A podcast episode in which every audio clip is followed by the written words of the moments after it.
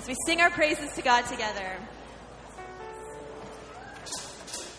I will sing forever of your love. Come down with my hands to heaven, shout your praises loud. I was lost in darkness when you pulled me out. I will sing forever of your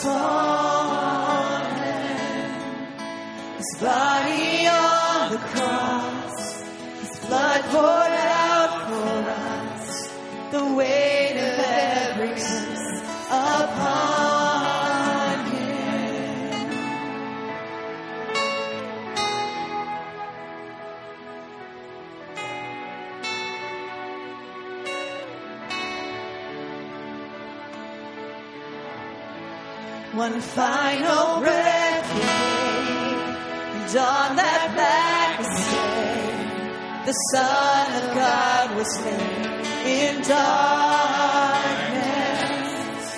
A battle in the grave, the war on death was waged. The power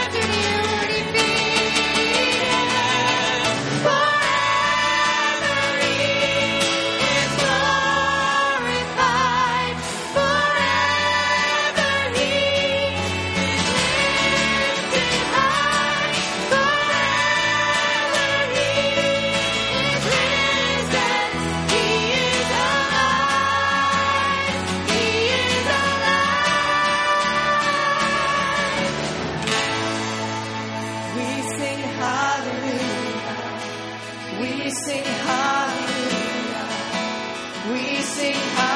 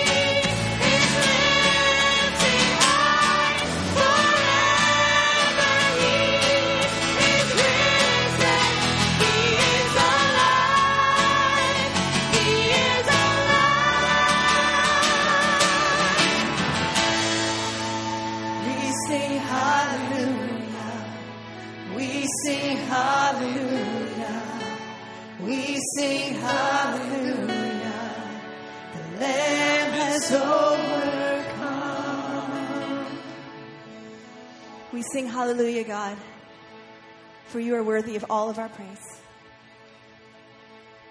We stand before you now as your children, and we worship you. Be glorified in our praises, God, and pour into our hearts your love, your grace, your healing, and your freedom. And may we be changed, God. Amen.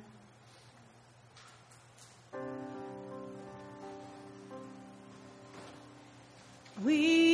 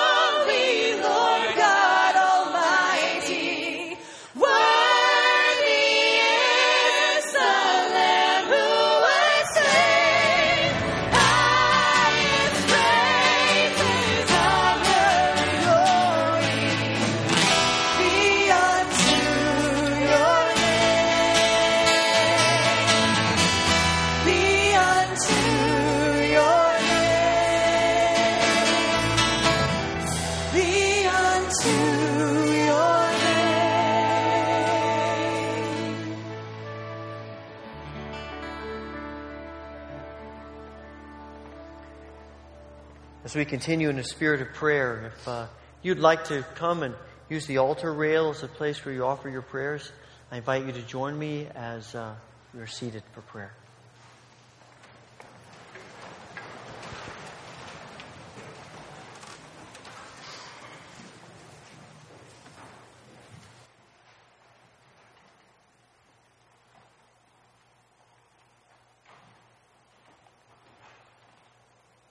Lord, as we contemplate who you are and who we are, sometimes the most appropriate thing we can do is just to admit the truth about ourselves.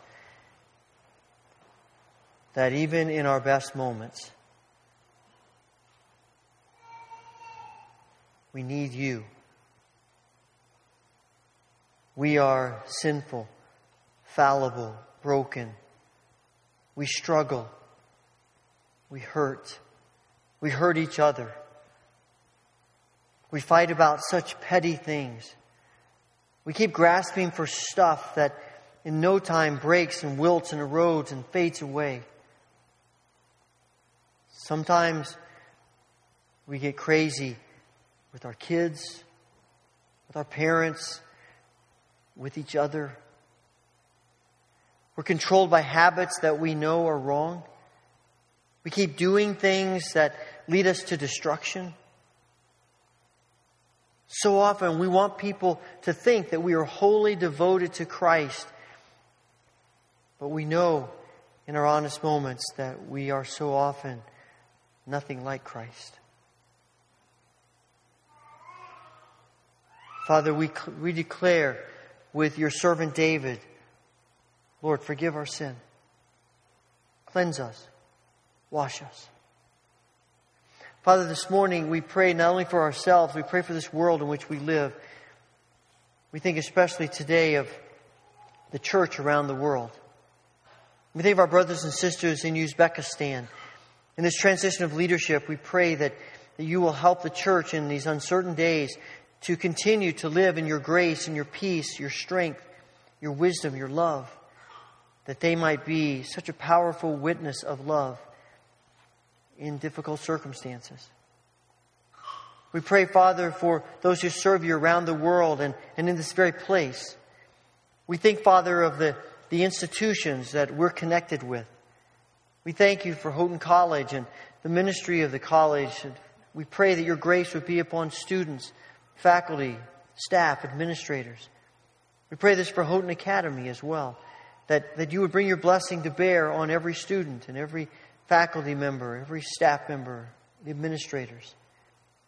Lord, we pray for those in, connected to our public schools, students, administrators, faculty, staff. Pour out your blessing upon them in each setting, that they would know your grace and that they would sense your spirit in all the, the ways of life and days in the public schools around us. And Lord, we pray for those who homeschool. We thank you for those who made this commitment and we pray that you would bless them, that you would engage with them, and that this would be a powerful time of connecting family and with one another. We pray, Father, that during this year we would grow academically, but more than anything, we would grow in the knowledge and grace of Jesus Christ. Father, we thank you for the ministries of this church, for all the various groups and activities to children and youth and and to each other as we get ready to start, and some things have already begun. We pray your grace upon each one that they would be it would be avenues for us to experience you and to know you. We pray for other churches around us, and today we pray for Sojourners Mennonite Fellowship in Belfast, for Pastor Connie Finney. May your grace be with her and this fellowship of believers. Pour out your spirit on them that they might be united in your love and that they would bear witness to you in their community and beyond. Father, we, we know that today is a, a significant day in our nation and in the world. As we remember 15 years ago, this very morning, watching the planes and the towers, and so much death and destruction and devastation and pain that for far too many continues to this day. New York and Washington, Pennsylvania.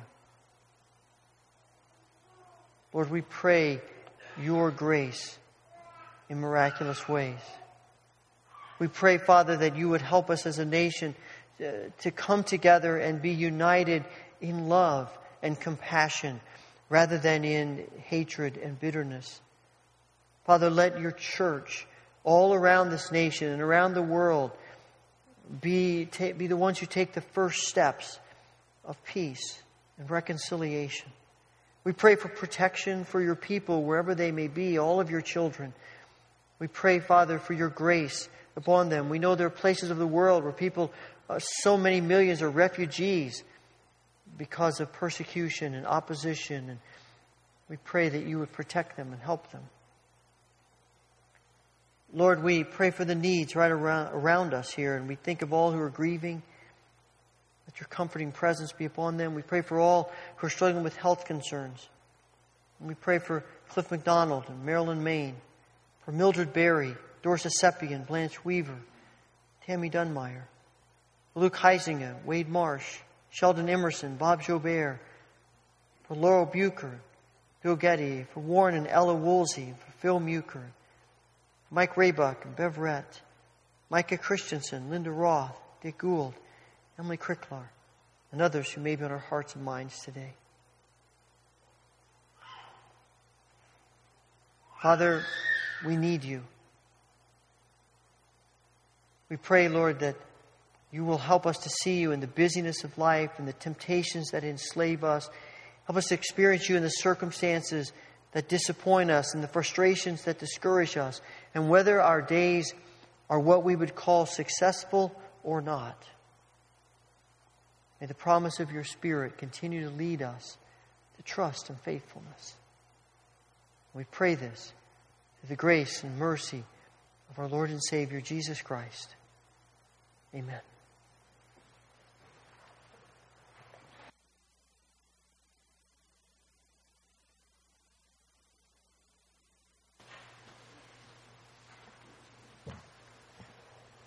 Good morning. Today's scripture reading comes from Paul's book to the Galatians. This is chapter 1, verses 1 through 10, and chapter 2, verses 20 and 21. Hear the word of the Lord. Paul, an apostle, sent not from men, nor by a man, but by Jesus Christ, and God the Father, who raised him from the dead, and all the brothers and sisters with me. To the churches in Galatia Grace and peace to you from God our Father and the Lord Jesus Christ, who gave himself for our sins to rescue us from the present evil age, according to the will of our God and Father, to whom be glory forever and ever. Amen. I am astonished that you are so quickly deserting the one who called you to live in the grace of Christ and are turning to a different gospel which is really no gospel at all. Evidently, some people are throwing you into confusion and are trying to pervert the gospel of Christ. But even if we or an angel from heaven should preach a gospel other than the one we preach to you, let them be under God's curse. As we have already said, so now I say it again. If anybody is preaching to you a gospel other than what you have accepted, let them be under God's curse. Am I now trying to win the approval of human beings or of God? Or am I trying to please people? If I were still trying to please people, I would not be a servant of Christ. Then, chapter 2. I have been crucified with Christ, and I no longer live, but Christ lives in me.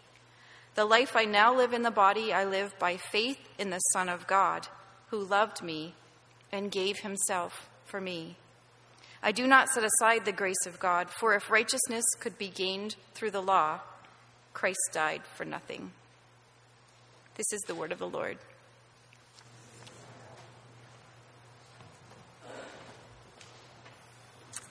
Yeah, I just snuck in. Good to see you today. Uh, Pastor wanted me to make a couple of announcements. They are in the bulletin that we're starting our small group Bible studies this week, this is adult Bible studies. You notice that several women's Bible studies begin Wednesday and Friday, and uh, also our others that begin tonight uh, and some throughout the week. I just wanted to mention two new groups that are that are starting, and we're just hoping to expand more people involved in Bible studies. That would be the group at uh, Alex and Rachel Wright's house here on Route 19, and also a group at the Brubaker's house with uh, Terry Page leading that Bible study. So you know, I invite you to sign up. There are sign up tables uh, at the table in the back, but you don't have to sign to come. Just look at the notes, and uh, we invite you to those new Bible studies. And then also for college students, we are restarting something we've had for a number of years. Logos Bible Studies groups. Uh, they meet on Mondays and Tuesday evenings, four different homes. This is community homes but student Bible studies led by students. It's an opportunity actually to gain leadership skills if you'd like to do that. So those sign-ups are also in the back. And then I just want to remind you, it's in the bulletin. Uh, we are opening up a, a welcome for college students to remain after this service at 11 a.m. in the room below the sanctuary called the Good Shepherd Room. Uh, it's a group called Connection. Jeannie and Don Little are leading that group. Any college student and even other adults would like to come and mingle and fellowship and connect to God. That's a new experience we're having in our church this year. Thank you. Wes? Thanks, Paul. Um, I do want to invite you to be a part of this class. It isn't limited to college students, but it's a good chance for those of you who may be students to interact with people in the community and um, just have a chance to uh, just have, like it says, to connect. And uh, I think it's a great, it'll be a great class. Um, there are lots of other things going on. You see the inserts, and it's really the church being the church. Sometimes we, we look at all these things going on and we think, man, there's just so much happening. But that's what the church is. We're serving one another. We're caring for each other. We're involved with each other. And I'm convinced one of the most profound ways that we grow spiritually and we sense God in our lives is when we get involved in serving others because we realize in those moments how much we need God's help. And it's always that moment when God can do something special in us. So I encourage you to take a look at things that are in the bulletin, or if you don't see what maybe you're interested in, I mean, we're always looking for musicians, looking for teachers, helpers, greeters, uh, whatever the case may be, ushers, whatever you think you may want to do, working with any age group, uh, you let us know because we love plugging you in to things and helping you in your spiritual journey. One of the ways we do that. You see in the bulletin that if you heard last week, we collected our jars for the Matthew 8:20 initiative. Um, and uh, that started in May, and we had a lot of people bring in a lot of jars. It says in your bulletin, twenty-four hundred dollars collected. Actually, it's 2,850, and they're still counting some of the change. Uh, we had a lot of change. Uh, I think if I remember right, like six hundred dollars in change that we had. Uh, that would be something you could do in ministry. The next time we count money, you could volunteer to help count the change. Uh, looking for rubber bands to put the dollar bills because there were a lot of dollar bills. And um, if you haven't been, if you weren't a part of this uh, through the summer, which I'm guessing many of you weren't because you weren't around, uh, we really want to encourage you to be involved. It's what we're asking is grab a jar, there's some up here, some in the back, and grab a booklet, and every week, just take 10, 15 minutes a week, maybe less. Read there's a scripture, there's a little couple of paragraphs about refugees, and then there's a prayer. And, um, and then we're just asking you if, you, if you can, to put a dollar a week, just one dollar a week in the jar, and then on December 11th, we'll all bring our jars back and do the same thing we did last week, and then we'll hand out some more booklets and take jars. So we'd love to have you involved, whether you do it by yourself, you do it with your roommate, you do it with your dorm floor or suite, whatever the case may be, in your home. Just, uh, it's a chance to connect and to allow God to speak into our hearts about the millions and millions of refugees in this world who, uh, who need Him. Before we uh, move forward, let me invite you to stand and uh, just share a word of greeting with others who are here in worship today.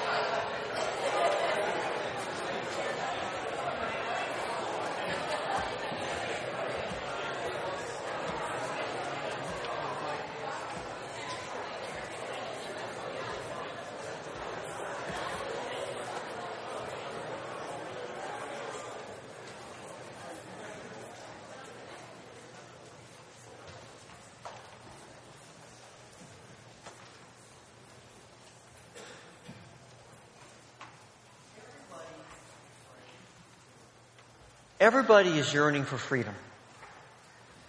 You know, if you've seen the movie Braveheart, freedom. You know, everybody wants freedom. I mean, it, it's, it's something, uh, in fact, I've come to the conclusion, I haven't done statistical analysis of this, but just in my memory, it seems like every movie I've ever watched has something to do with freedom. I was just last night watching uh, the original Raiders of the Lost Ark movie. I was watching it, just happened to be on. I love that movie. And it, it just reminded again, it's about freedom. And all you know, you, you stop for a second and think about all the, the movies you've seen they keep coming back to that idea of freedom. Everybody wants freedom. Whatever the bondage we may feel about life, we all want freedom. If we took a poll and we asked, would you rather be in bondage or freedom? I suspect we'd get 100% freedom. And the question I've been asking myself is, what is it that's in us? What is it that causes that, that yearning in us for freedom? We want to be free. Where does that start? Where does that come from? And I think the surprising answer to a lot of people is that that comes from God. God created us for freedom. I think it's surprising because, quite frankly, the church has sent the message so often that God is about preventing us from freedom. God is about rules. God is about boundaries. God is about fences. God is about trying to, to keep us from things. And the church has sent this message that being a follower of God is all about no, no, no, no, no, when the reality is God's original created intent for his creatures was yes. It's freedom. If we go back to the book of Genesis, and you read about God creating human beings, it says in verse 26 that, and, that He created human beings in His image, and 27 says the same thing, and then you get to 28 and it says, Then God blessed them and said, Be fruitful and multiply, fill the earth and govern it, have freedom over it, reign over the fish in the sea and the birds and all the animals that scurry along the ground. And God says, Look, I've given you every seed bearing plant throughout the earth, all the fruit for your, all the trees for your food. I've given you every green plant as food. And I've given you freedom to live in the midst of all of this. Now, what causes us to think that God is not really about freedom is because he does give one command. In chapter, later in, in chapter 2, it says, The Lord God placed a man in the Garden of Eden to tend and watch over it. And the Lord warned him, You can freely eat the fruit of every tree in the garden, except the tree of knowledge of good and evil. If you eat its fruit, you're going to die. And when we read those verses, what, what is it we focus on? What they can't do. Right? I mean, that's all the discussion, right? They, they, that's what you hear when people talk about the Garden of Eden. It's what they can't do. But the truth is, we miss the sentence before that that says you can eat from every single tree in the garden, just not one. That sounds like freedom to me. It's all the trees they can eat from, just not one. Just one tree. But all the rest of their life is freedom. But there's something in us that says, but what about the one tree? Right? What about the one tree? And, and despite the fact that God has given us the gift of freedom, we so easily choose bondage. And that's what's happening to the churches in Galatia that Paul writes this letter to. We're going to be looking at Galatia over the next, the book of Galatians over the next few weeks. And, and Paul is writing to them this message of freedom, which is one of the themes of this book, because they have given in to bondage. They have given in to, to the bondage of people who have come from the Jerusalem church, the mother church, They've come to Galatia and they've said, You guys don't believe the right gospel. These are Gentiles that Paul writes to. The church in Galatia is primarily Gentiles. And Paul preached the gospel to them and they came to Jesus and their lives were transformed. And now these Jews have come from the, from the mother church and have said, Whoa, whoa, whoa, wait a second. You're not really Christians because you don't obey the law. You have to be Jewish first. You have to follow all the customs of the Jews first. And then, once you've done that, now you can become a Christian and follow Jesus. But if you don't follow the law, you can't be a Christian. And Paul writes this letter to say, no, that's ridiculous. One of their arguments is Paul doesn't know what he's talking about. Paul, Paul has, is teaching you a gospel that's not real. We came from the mother church. We came from Peter and James and John and all the apostles. That's who's giving you this message. Paul doesn't know anything. And Paul writes in the first almost, almost uh, first whole two chapters, he writes and says, Let me tell you about my life. And he tells them about his experience, not with the Jerusalem church, but with Jesus. He says, I encountered Jesus. What I learned, I didn't learn from Jerusalem church. I had been a follower of Jesus for years before I ever went to the Jerusalem church. I had an encounter with Jesus. And that's why he begins the letter in verse 1 by saying, I'm an apostle of Jesus. And what I learned, I learned from Jesus. He said, and, and, if you really want to say the Jerusalem church has clout, okay, fine. But you know what the Jerusalem said, church said about me? They support me, They, they back me. They think it's awesome that I'm preaching the gospel to Gentiles. Their calling is to Jews, mine's to Gentiles. And he says at the end of chapter 1, they are encouraged by me.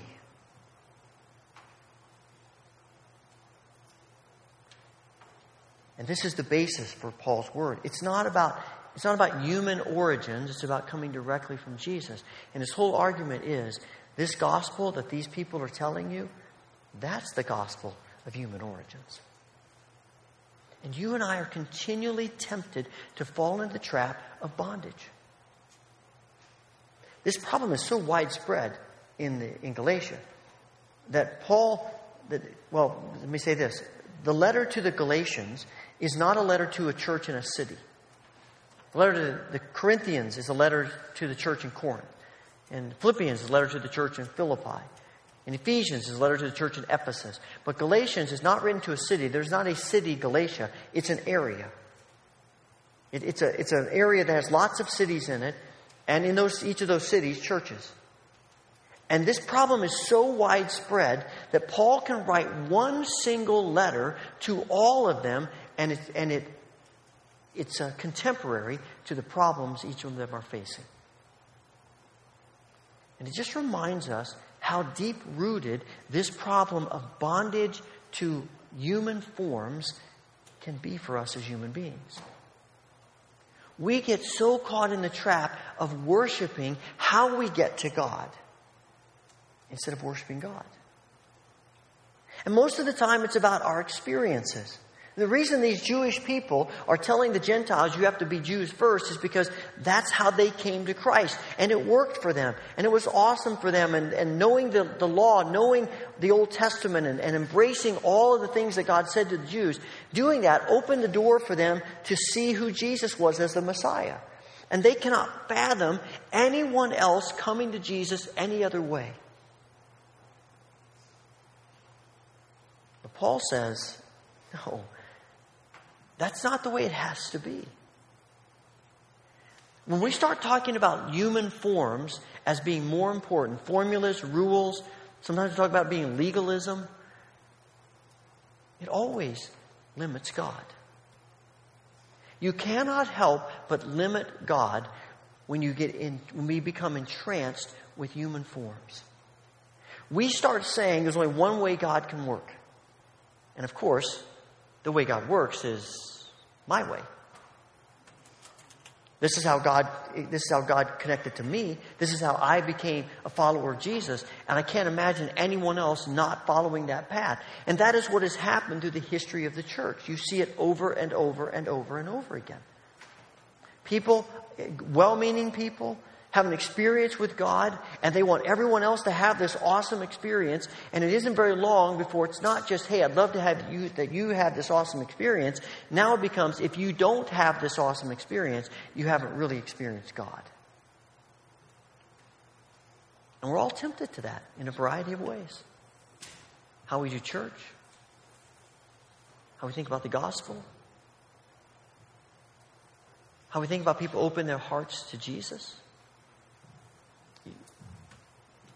It's a struggle we all have. We're limiting God. Uh, something is a, maybe a, good thing for you to think about is to think about the ways in which we create forms about how people come to God. when I was young, there were there were plans that people put together. Again, well-meaning people that had merit to them, and they put together these plans about helping someone come to faith in Christ. And they, we had little booklets that we would walk people through. And the, the implication was everyone must go through this pattern. Everyone, these are core things. There are three or four things everyone has to do in order to come to Jesus. And it was virtually impossible for someone to come to Jesus without somehow connecting to this plan. And it became so ingrained in the culture of the evangelical church that we don't even realize that, quite frankly, we see very little of that in the scriptures. Go through the Gospels. You think about the, the way we think of this plan of salvation. how people come to faith in Christ and the way we think of it, and we have very narrow ways of thinking about it usually, and you go through the Gospels and, and look for how many times people encountering Jesus followed the plan. And you won't find very many. I think about Zacchaeus. You know, here's a guy, he's a tax collector, he's a sinner, and, um, but he's interested in Jesus. You know, you in, if you went to Sunday school, you know he was short. And he couldn't see Jesus over the crowd, and the people hated him. They weren't going to move for him. So he climbs up in a tree so he can see Jesus. And Jesus walks by, and he looks up, and like AJ said last week, Jesus says to him, Hey, uh, Zacchaeus, you got any food? I'm hungry. Let's go eat. Jesus, he's right. Jesus is always asking people for food.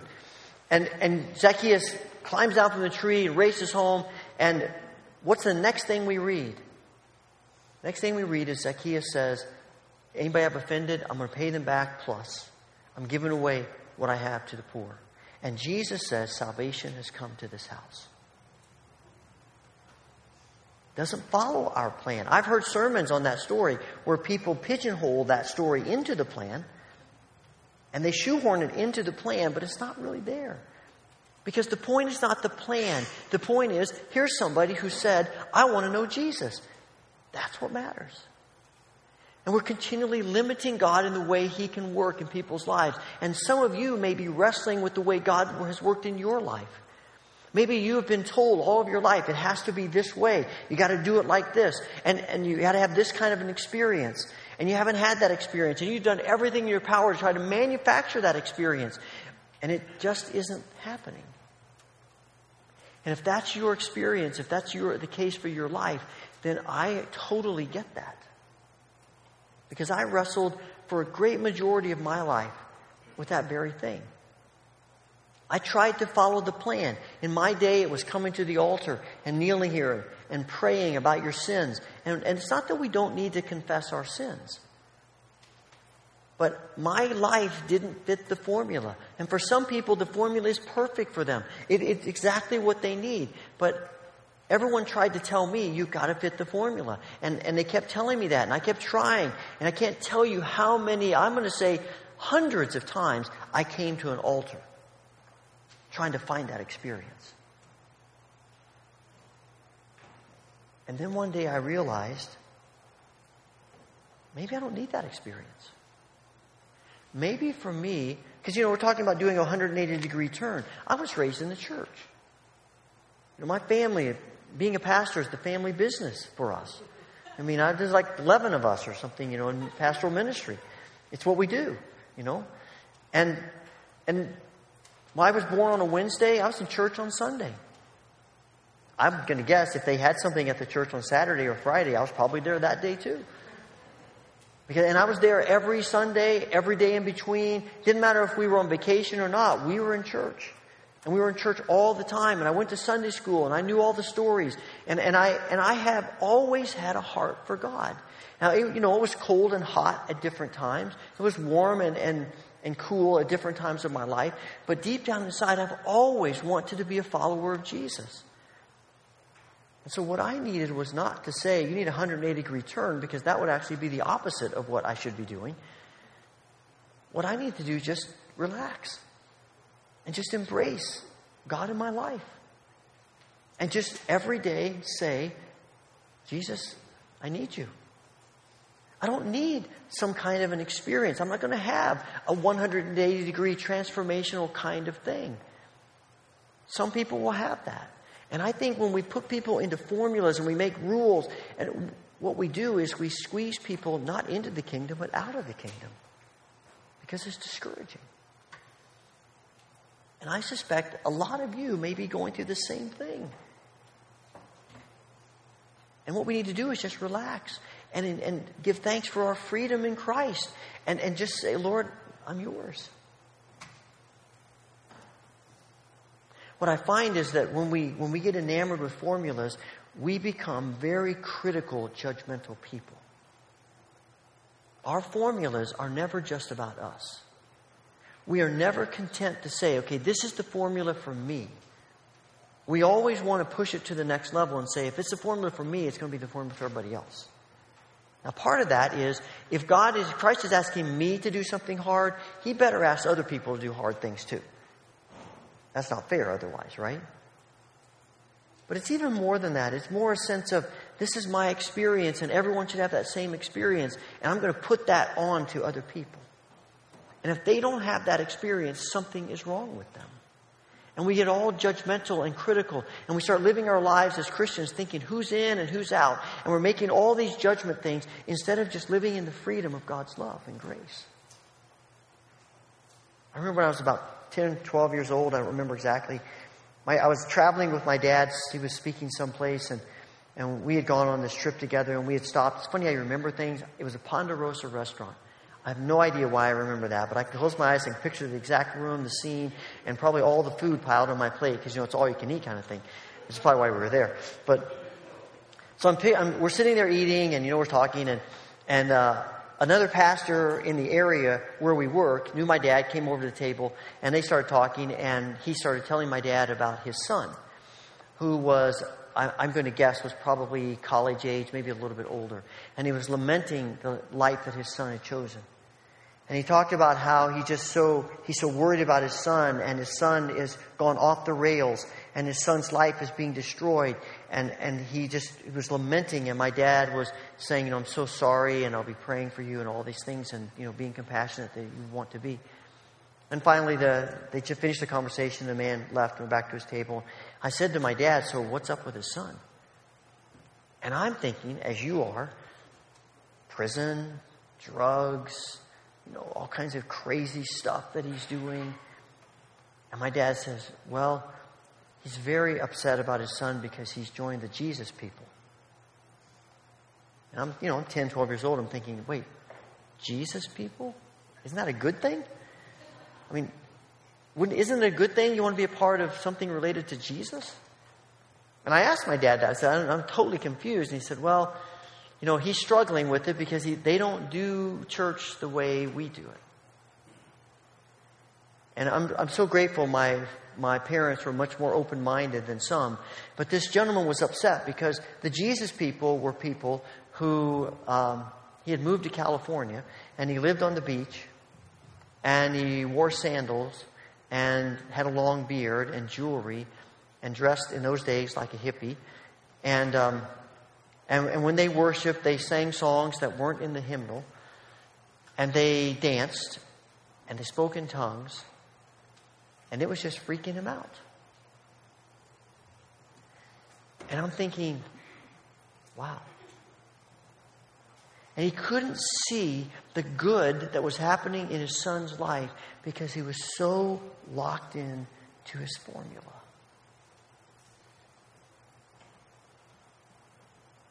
And instead of us judging who's in, who's out, who's doing it right, who's doing it wrong, what if we just live in the freedom of God's grace?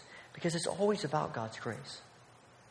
It always comes back to God's grace. When we struggle with legalism, it's because we don't really believe in God's grace. Paul says at the end of chapter 21, he says, I do not disparage, I have not turned my back on God's grace like people think he has. In fact, he's saying, I am all about God's grace.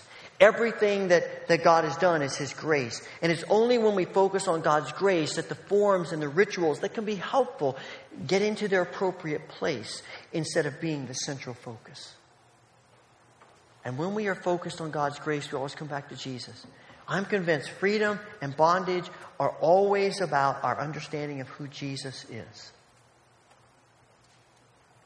Paul says in verse 4, verse 7 of chapter 1, talks about Jesus who lived and died for us. And if you want a key verse to this whole letter, if you want to say this is the hinge point of the whole thing, it's probably Galatians 2.20, where he says, I have been, said, I've been crucified with Christ. I no longer live, but it's Christ who lives in me. It's not about formulas. It's not about rituals. It's not about getting things just right. It's about Jesus. And do I live with enough freedom to let Jesus be Jesus and to bring people to Him in any way He wants to? And to let people worship Him any way they want to. Because, see, we get so wrapped up in worshiping the things that get us to Jesus. instead of worshiping Jesus. And so we worship the scriptures instead of letting the scriptures lead us to Jesus. We worship uh, the ways that we learn instead of the ways that we learn leading us to Jesus. We worship theology instead of letting theology lead us to Jesus. We worship worship instead of letting worship lead us to Jesus. And anytime what we do becomes more important than Jesus, we're in trouble. Paul says, let those be cursed. Let those be cursed. We preach a gospel that doesn't focus on Jesus. It's so dangerous. It's not just dangerous to us, it's dangerous to other people that we influence.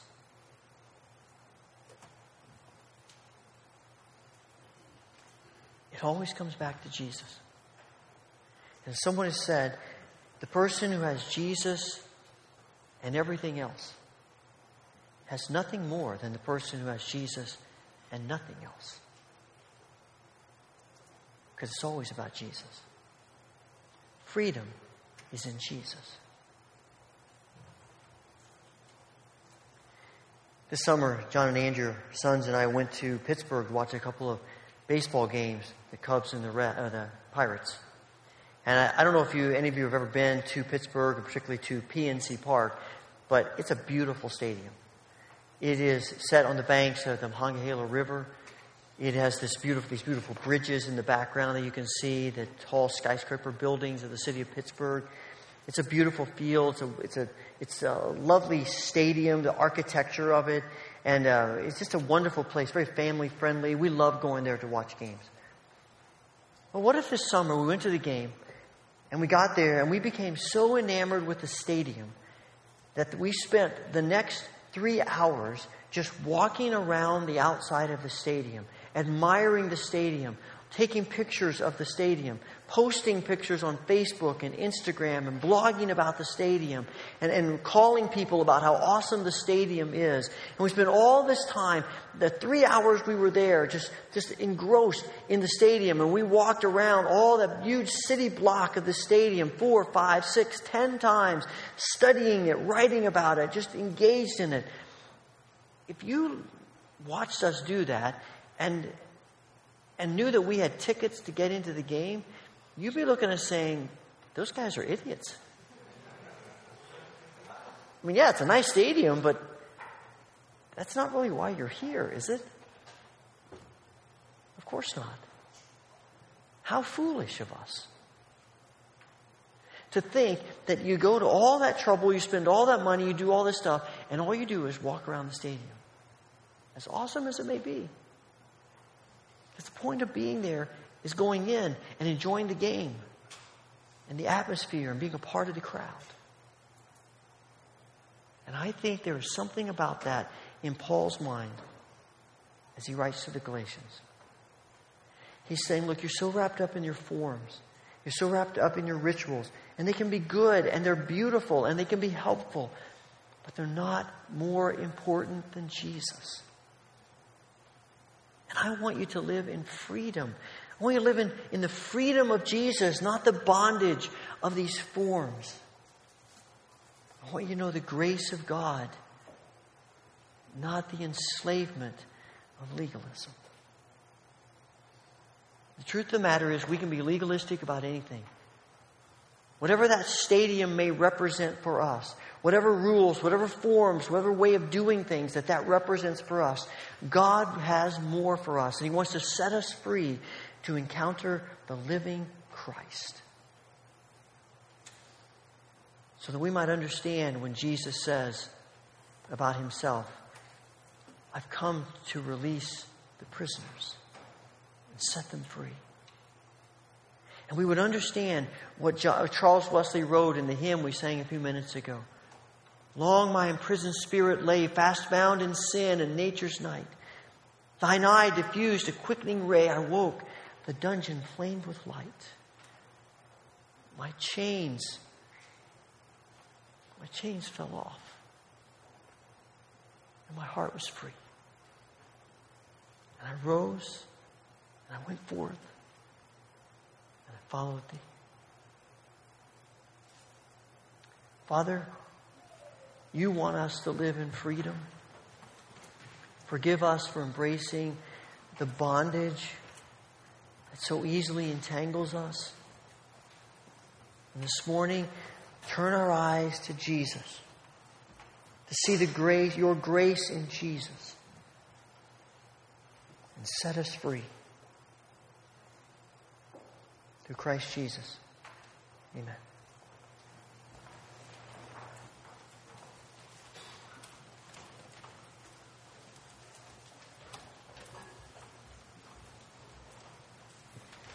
I'd like to invite our ushers forward as we give back to God from all that He has given to us.